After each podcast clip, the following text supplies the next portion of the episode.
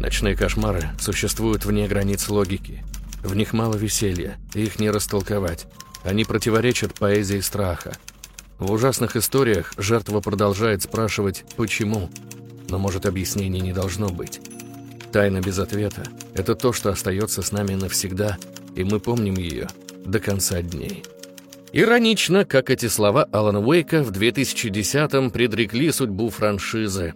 Неудовлетворенное продажами руководство Microsoft не только зарубило сиквел, но также отказалось продавать авторские права Remedy. Вот только если бы все было так просто.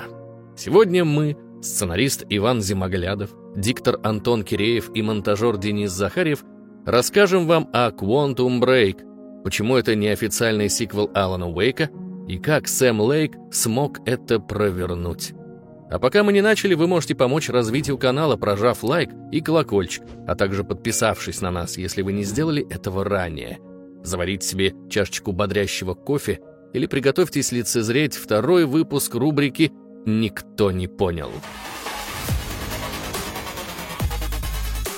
Стоп-кадр! Вам кажется, что время летит со скоростью света? Что, если я скажу вам, что есть способ поймать его? Добро пожаловать в машину времени, которой вы можете воспользоваться в реальной жизни. Здесь речь идет о программе обучения профессии разработчик от Geekbrains. Всего за несколько месяцев вы станете частью IT-индустрии, где ваши возможности безграничны. И вскоре вы сможете стать востребованным специалистом, зарабатывающим в среднем 150 тысяч рублей в месяц. Но сначала вам предстоит изучить базовые знания, а после выбрать одно из пяти направлений, с которым захотите продолжить обучение. Аналитик, тестировщик, программист, проект или продукт менеджер И не переживайте, если в процессе поймете, что выбрали не то, без проблем сможете сменить направление без дополнительной платы. Онлайн-формат обучения позволит вам гибко планировать свое время и совмещать с текущей работой. Обучение займет всего 10 часов в неделю – и это еще не все. Вам не придется беспокоиться о будущем после окончания обучения, ведь Geekbrains гарантирует вам стажировку в одной из своих партнерских компаний, чтобы вы могли набраться опыта и создать качественное портфолио. А главное, ваше трудоустройство гарантировано договором. Но даже если, несмотря на это, вы не сможете найти работу, то Geekbrains вернут вам деньги – Хотя, как тут не устроиться? Ведь по окончании обучения вы получаете диплом о профессиональной переподготовке. Сейчас действует скидка 67%, так что не упустите свой шанс. Переходите по ссылке в описании и получите новую профессию по выгодной цене. Время не ждет, друзья. Ранее на канале мы рассказывали об истории Алана Уэйка, так что в избежание повторения опустим эту часть. Вместо этого погрузимся во внутреннюю кухню Remedy и узнаем, как они поживали после релиза своего третьего крупного проекта. Хотелось бы сказать, что жизнь финнов превратилась в сказку, отовсюду звучали хвалебные отзывы, но реальность была иной. Уэйк окупился, оценки на агрегаторах были выше среднего, а пресса не единогласно, но хвалила игру. И все же Microsoft не получила сверхприбыли, а значит о сиквеле оставалось только мечтать. Причем не только игрокам, но и самой Remedy – ведь права на вселенную остались у Microsoft. Получалось, что Remedy не имеет ни прав на вышедшие игры, ни денег на разработку новых. Студия находится в условном лимбе. На плаву ее держит контракт на портирование Wake на ПК и слепленное на коленке стендалон дополнение American Nightmare, вышедшее эксклюзивно для цифрового магазина Xbox Live Arcade. Печально? Как бы не так. Во-первых, анонс Wake на ПК возбудил интерес общественности. Во-вторых, если изначально American Nightmare был баловством дизайнеров и программистов, то с приходом Сами Ярви, более известного как Сэм Лейк, игра получила сюжетное обоснование, интеграцию игровой механики из прототипа сиквела, возможность авторам попрактиковаться в live-action съемке, что в будущем сыграет свою роль. В-третьих, Microsoft требовались эксклюзивы для консоли нового поколения, и пускай Remedy не делали кассу, они ее при этом и не теряли. Так что финнам поступил заказ на создание Next Gen игры. Вот бюджет, делайте что хотите, но чтобы это было к сроку и не было сиквелом Алана Уэйка. Вот тут-то завертелись жернова. Ярви стал креативным директором Remedy, получил около 10% акций компании и право голоса в руководстве. Де-факто его мнение и прежде учитывалось, но теперь все было официально. Помните, чем прославилась презентация майков на E3 2013 года? Напомню, там было TV, TV remote, TV experience, TV, TV, TV, TV, sports TV, TV, TV. И Ярвис сыграл на этом, предложив Дону Метрику сопроводить релиз игры выпуском телесериала, что было воспринято более чем положительно. На первый взгляд этот факт может показаться незначительным, но давайте рассмотрим ситуацию детальнее. Remedy получает дополнительный бюджет, что позволяет привлечь к проекту Шона Эшмара, Лэнса Реддика, Эйдана Гиллена и других актеров, пускай не первой, но все же величины. Лейк выходит на новый уровень повествования и практикуется в live-action формате. Если в Alan Wake и American Nightmare видеовставки были больше фан-сервисом, чем инструментом повествования, то в Quantum Break это стало неотделимой от геймплея частью. Художественный отдел Remedy заводит новые знакомства, а также узнает, как переплетать между собой интерактивное и пассивное повествование. Роль этого пункта мы сможем оценить лишь на релизе полного издания Control. Фу, тормози, писака! В играх были вставки с живыми актерами еще во времена Мезозоя, скажете вы. Какие вы внимательные зрители, скажу я и порадуюсь. Вы правы, Full Motion видео можно было встретить еще в 1991 на Sega CD, а видеовставки из Red Alert 3 и NFS Most Wanted по праву занимают место в наших сердцах. Но то было лишь художественным решением. Замени актеров на 3D-модельки, и суть останется прежней. А в Quantum Break не так, что ли? Вновь перебьете вы мой рассказ. В том-то и дело, что не так. События сериала и игры сплетены так же плотно, как котопес. Технически вы можете пропускать кат-сцены и получать сюжет только из геймплея и записок. Также вы можете отказаться от прохождения и запоем посмотреть все два часа сериала. При любом раскладе вы получите общее представление об истории и персонажах. Но, как говорил Чапаев, есть один нюанс. Во-первых, опыт будет неполноценным, мотивация героев будет вызывать вопросы, а итоговое впечатление получится, как у некоторых рецензентов. Во-вторых, пусть у игры всего одна концовка, есть 40 вариантов ее получения. Принимаемые по ходу игры решения влияют не только на внутриигровые события, но и на содержание сериала, хоть и в куда меньшей степени. Добиться такой синергии позволило тесное сотрудничество сценаристов сериала со сценаристами игры, а также то, что выбором студии занималась сама Remedy, а не Microsoft. И вот наступает 2016 год, игра выходит на ПК и Xbox One – о чем же она была и что там можно было не понять? Дисклеймер. Несмотря на то, что игре исполнилось уже 7 лет, а я постараюсь быть максимально сдержанным, будьте готовы к тому, что возможны спойлеры. Если вы хотите познакомиться с сюжетом из первых рук, перемотайте видео на этот момент. 3, 2, 1... И вот мы уже снова в 2016 -м.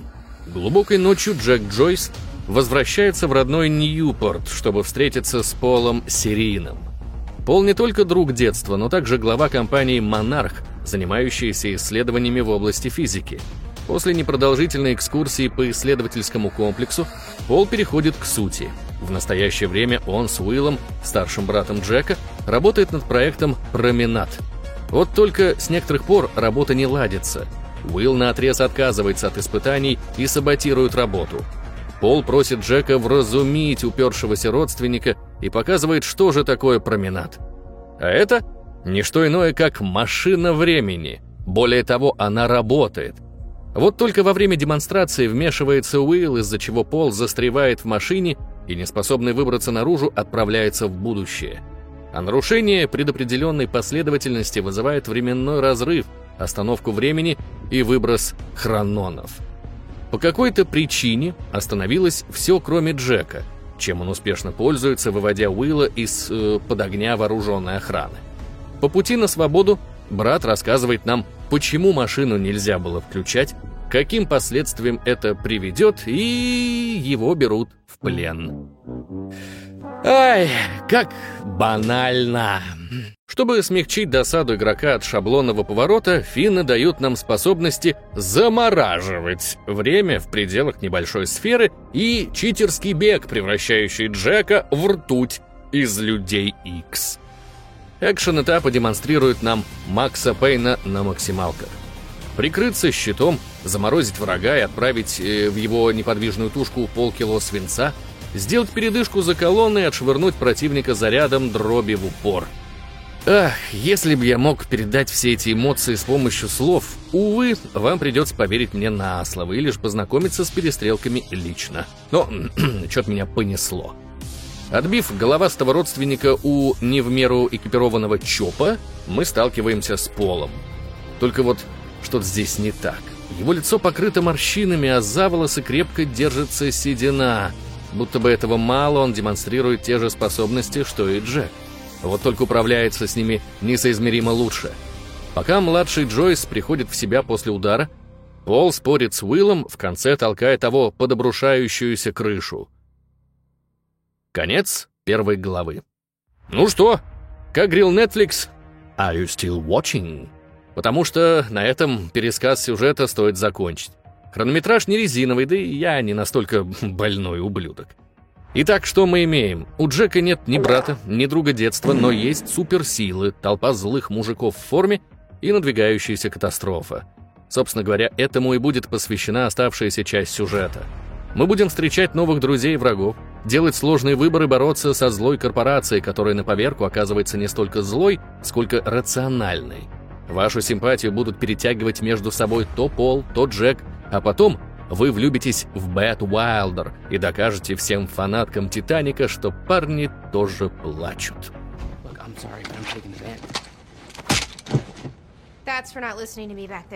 Так как... Никто никогда не вернется в 2007 год. Мы вернемся в 2016 год и вспомним, за что хаяли игру. Порой это было заслужено, но большая часть укоров касалась ложных ожиданий игроков и рецензентов.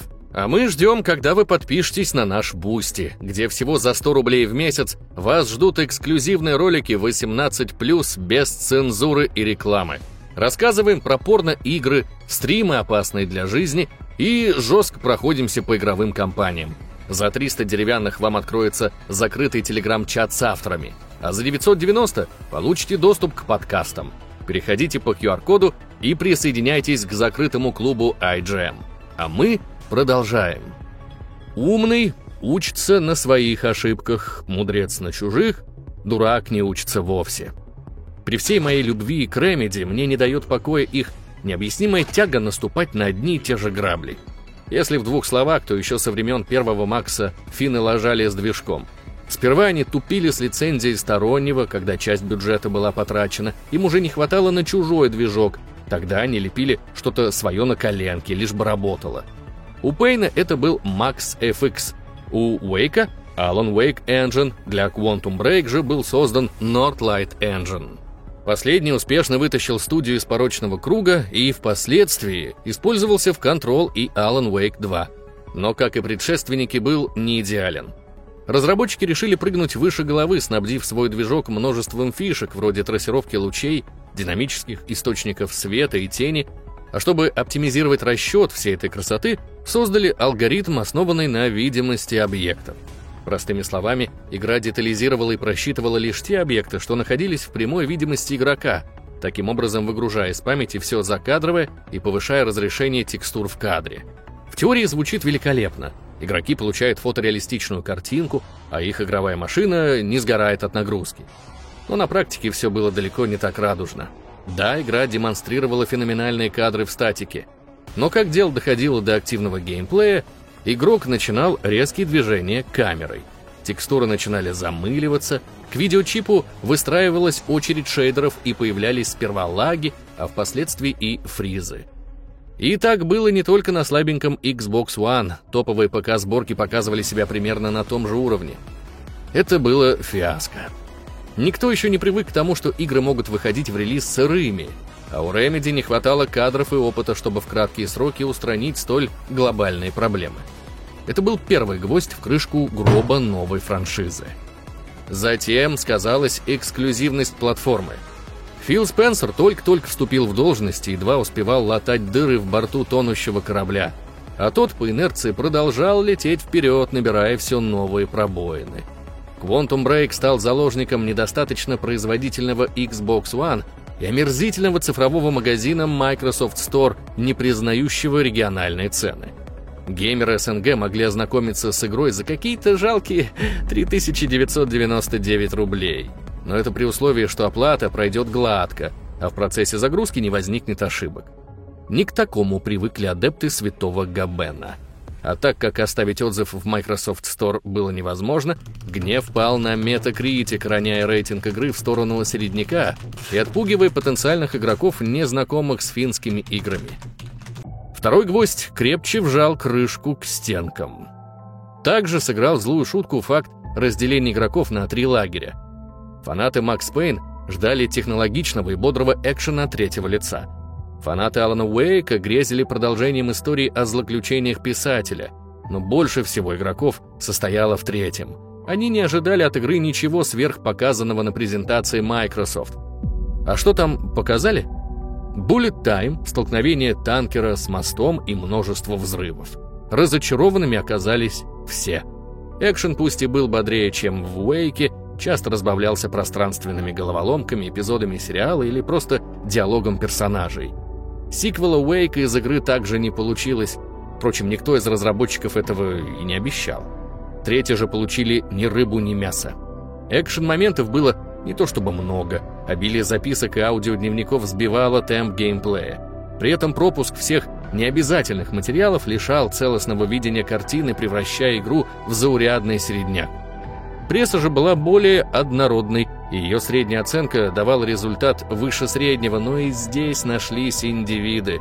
Кто-то говорил, что раз уж Remedy решила экспериментировать с эпизодическим форматом и киношностью, надо было идти до конца и сделать что-то похожее на проекты Telltale Games. Кто-то принципиально игнорировал записки, а потом заявил, что сюжет дырявый и многое не объясняется. Сэм Лейк говорил, что у автора всегда возникает желание показать игроку все, что только можно, но куда интереснее оставлять недосказанность, чтобы игрок, изучая окружение, узнавал подробности сам. Мне крайне импонирует такой подход. С одной стороны, это не описание предметов в серии Souls, заставляющий игрока собирать лор по разрозненным крупицам. С другой, нет гипертрофированной прямоты, будто игрока принимают за имбецила, не способного сложить 2 и 2. Это я, а мое мнение слабо влияет на общее впечатление и продажи. Третий гвоздь пресек циркуляцию воздуха, проект не сможет выбраться из гроба без помощи извне. Четвертым гвоздем стала коммуникация разработчиков с комьюнити. В прошлом выпуске я рассказывал о братьях Хаузера, эксцентричных затворниках, редко соглашающихся на интервью. Лейк же их полная противоположность. Сэм активно участвует в самых разных мероприятиях, где подробно отвечает практически на все вопросы, рассказывает о внутренней кухне студии, целях коллектива и многом другом. Вот только формат таких рассказов не для всех. К примеру, часовую лекцию для EIT Digital за 6 лет не посмотрело и тысячи человек.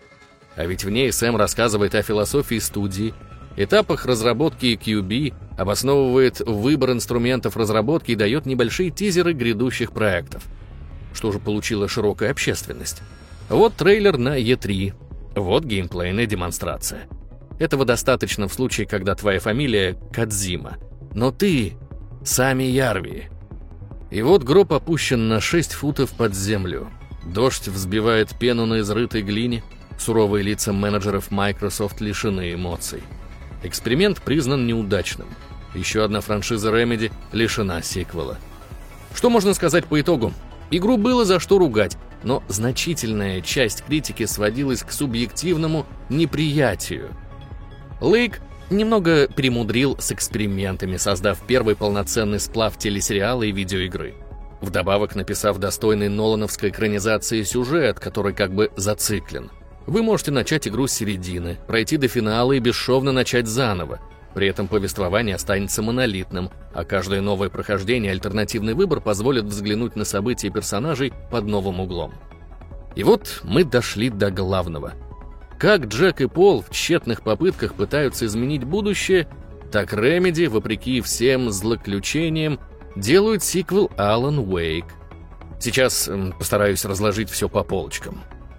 Макс Пейн был мрачной драмой об утрате семьи и нескончаемом месте, где еще юный Лейк делал первые шаги в написании сценария, а сюжет подавался при помощи стилизованных под комикс фотографий. В Уэйке появилась режиссура, а сюжет выходил за рамки игры. Что-то можно было узнать из короткометражного сериала, что-то изшедшее в комплекте с коллекционным изданием книги, а до чего-то игрок должен был додуматься самостоятельно – и вновь все события крутились вокруг семьи. Вот только Алан, в отличие от Макса, сумел спасти свою, пускай ценой всего. Что же было в Quantum Break? Снова семья, снова катастрофа, но как это подано? С самого начала мы вовлечены в кинематографично поставленный допрос. На экране актеры, а не сотрудники Remedy или их знакомые. Лица настолько реалистичны и эмоциональны, что стирается грань между телесериалом и видеоигрой. Зачем я провел этот исторический экскурс? У Ремеди, а в особенности у Сэма Лейка, как креативного директора, есть своя философия. Она стоит превыше всего, и одна из частей этой философии — метафизика. Само собой, не весь раздел философии, да и в моем рассказе пересказ всего Креда Лейка был бы излишним. Остановимся на главном. Целое должно быть больше, чем сумма его частей. Что ж такое это целое? Зависит от того, с какой стороны мы смотрим и насколько глубоко готовы погрузиться. Quantum Break — целое. Но стоит нырнуть чуть глубже, и это целое становится частью Remedy Connected Universe. А если углубиться еще? Alan Wake, Quantum Break и Control обрастают веб-блогами, тизерами мерча, за которыми скрываются анонсы новых проектов — Лейк ломает четвертую стену и в реальном времени пишет историю того, как маленькая финская студия в течение 13 лет неуклонно идет к намеченной цели. В данный момент это сиквел Алана Уэйка, но возникает вопрос, а это целое или вновь часть чего-то большего? Слова поехавшего фанбоя, скажут некоторые зрители. Может и так, отвечу им я. Но до чего же увлекательно наблюдать за всем этим?